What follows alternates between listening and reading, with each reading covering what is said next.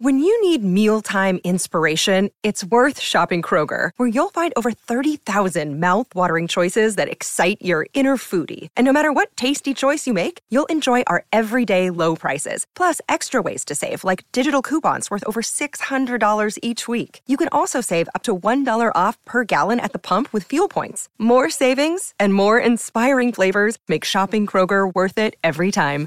Kroger, fresh for everyone. Fuel restrictions apply.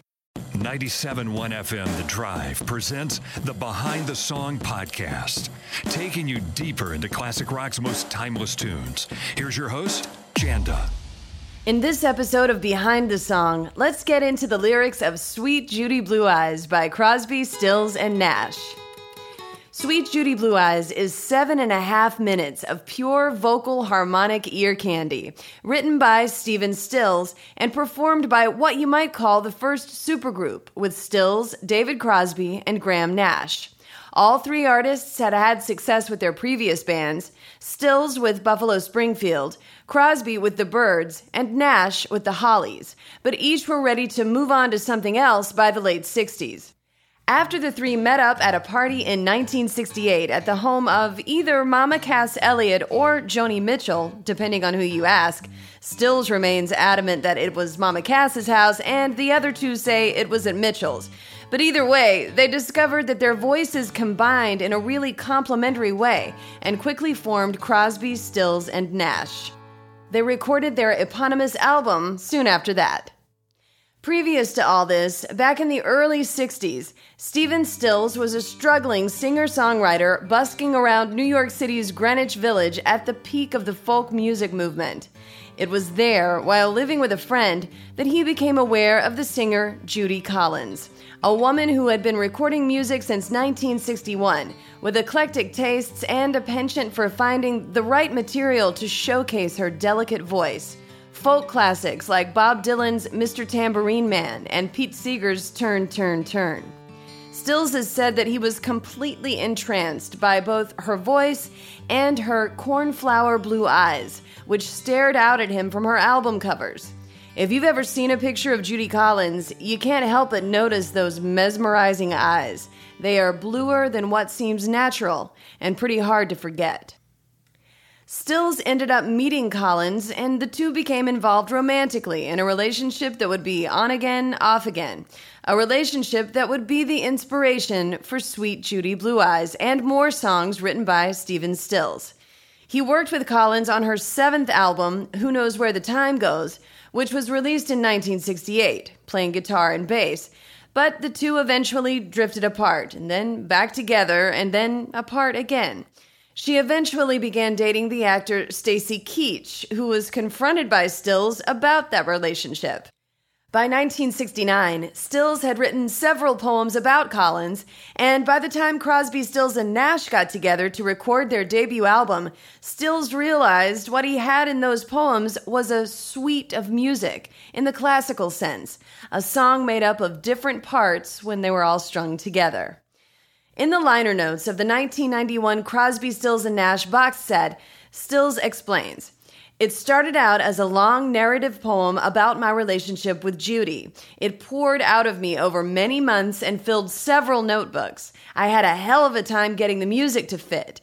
I was left with all these pieces of song, and I said, let's sing them together and call it a suite, because they were all about the same thing and they led up to the same point. So, with that in mind, the song sort of named itself. Suite Judy Blue Eyes, a suite of verses and choruses pleading for their relationship to continue. And it also works in a different sense when you think of the sweet, entrancing blue eyes of Judy Collins.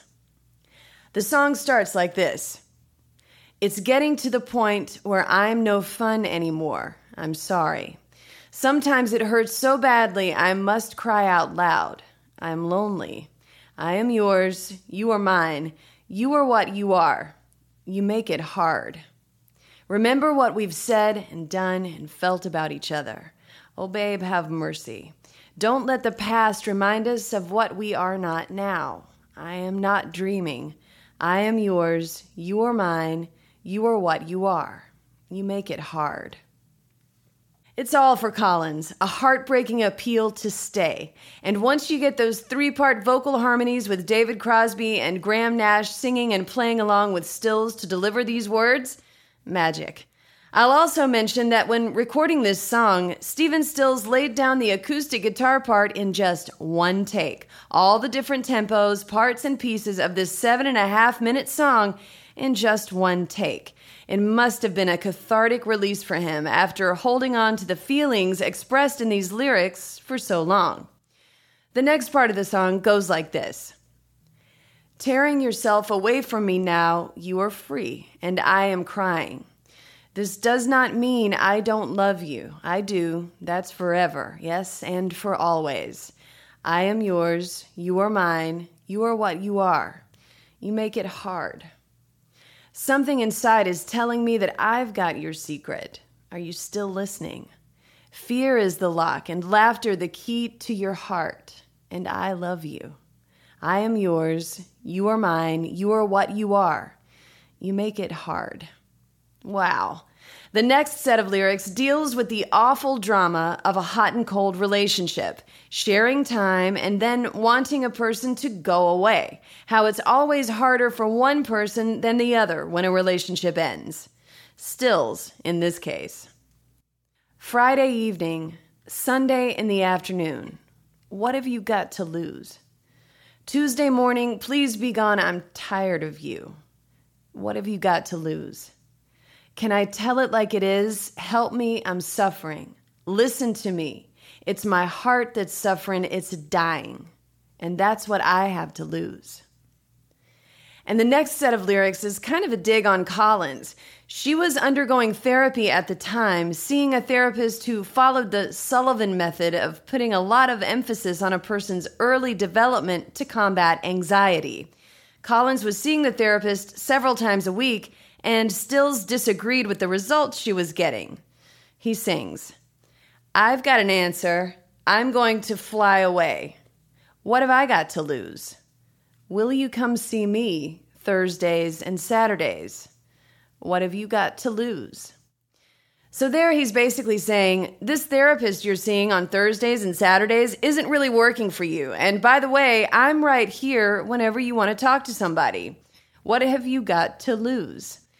The song continues, and the music changes to a faster tempo in the suite, and some of the most poetically evocative lyrics come next. Chestnut brown canary, ruby throated sparrow, sing a song, don't be long, thrill me to the marrow. Voices of the angels ring around the moonlight, asking me, said she so free, how can you catch the sparrow? Lacy lilting lady, losing love lamenting, change my life, make it right, be my lady. Now, canaries are, of course, not typically brown, but Judy Collins had brown hair and she sang like a bird. Sparrows don't have ruby throats, but are usually brown. This too is a poetic take on Collins's golden, or in this case, ruby pipes and her ability to sing like a bird or an angel. She is his songbird, and he asks the angels, How can he keep her? To which the angels reply, That's as hard as catching a sparrow. She is his lacy, lilting lady, and their love is on the way out. But he doesn't want it to be. It's basically a marriage proposal, or close enough to one but knowing that it's probably not going to happen, no matter how much he wants it to. The next part of the song, the fourth part of the suite, or the outro, falls into a percussive series of vocal doo doo doo doo doos, which serve as a kind of bed for the lyrics that end the song. The lyrics are sung in Spanish, but they're not really grammatically correct, so that the words can be interpreted to have different meanings. Stills has said that he intentionally did this to make it hard for even people fluent in Spanish to decipher his meaning.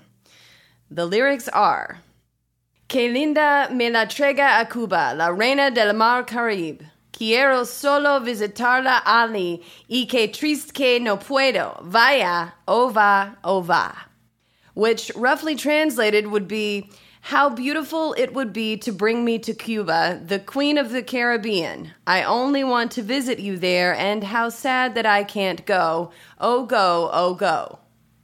And some hear Quiero solo visitar la Ali as Cielo sol no tien sangre Ali, which roughly means Heaven's sun has no blood there. Which, all in, I take to mean that the relationship could be a beautiful thing, like a visit to a perfectly gorgeous Caribbean island, but unfortunately, it's not going to be possible. So basically, you have a frenzied ending to the song sung in a language that is almost made up to suit the suite. And in a way, this is the perfect ending for this love letter from Stephen Stills to Judy Collins, because isn't that what love is, in a way? Speaking a language to another person that only the two of you can really understand.